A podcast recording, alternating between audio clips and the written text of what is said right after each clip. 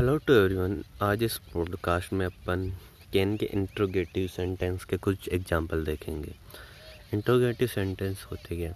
जब भी किसी सेंटेंस का अपन यस या नो में क्वेश्चन पूछने पर यस या नो में जवाब दे सकते हैं या आंसर दे सकते हैं तो हम उसे इंट्रोगेटिव सेंटेंस बना सकते हैं। इंट्रोगेटिव सेंटेंस का फॉर्मूला होता है can plus subject plus verb और एक्स्ट्रा ऑब्जेक्ट एग्ज़ाम्पल के लिए।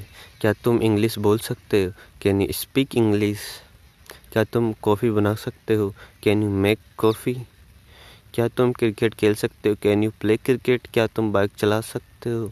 कैन यू राइड बाइक क्या तुम मेरी तरह बन सकते हो? Can you can you be like me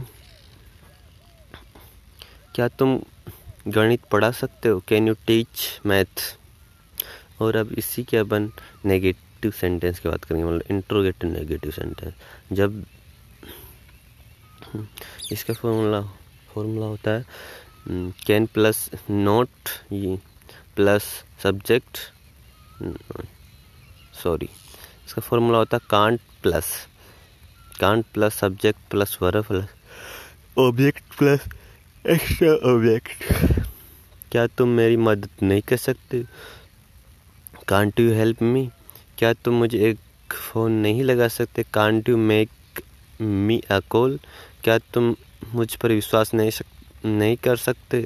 can't you believe me क्या तुम मुझे एक बार माफ़ नहीं कर सकते? Can't you for forgive me once that's it